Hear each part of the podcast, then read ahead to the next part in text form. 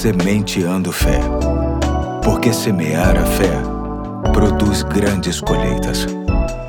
Hoje é segunda-feira, dia 3 de janeiro de 2022. Aqui é o Pastor Eduardo e começamos o ano e a semana com mais uma reflexão extraída e adaptada do livro Indescritível Devocionais sobre Deus e a Ciência, que será trazida pelo meu ajudante ilustre mais novo, que foi batizado ontem, inclusive. Vamos ouvi-la com carinho. Olá, sou filho do Pastor Eduardo, me chamo Pedro Henrique e sou membro da Igreja Batista Fonseca. A mensagem de hoje tem como título: Quando a gente chora, Deus cuida da gente. Sabe quando a gente fica assim, um é, um é? Que é isso, Pedro? Você tá chorando? Não, pai. Estou imitando uma pessoa chorando. A questão é a seguinte: chorar começa quando a gente nasce e continua pouco importa quantos anos você tenha. Pode acontecer quando você está triste, com medo, feliz ou cortando cebola. Cortando cebola, Pedro? Você já fez isso?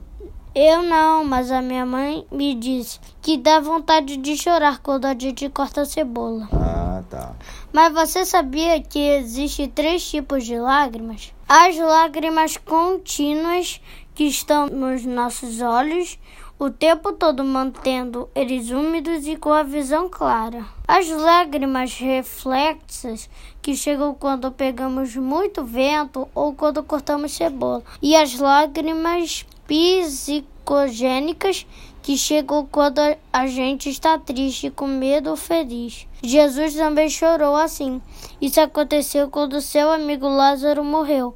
Marta e Maria, irmãos de Lázaro, estavam chorando pelo seu irmão e a Bíblia diz que Jesus também chorou, mesmo sabendo que iria devolver Lázaro para suas irmãs minutos depois.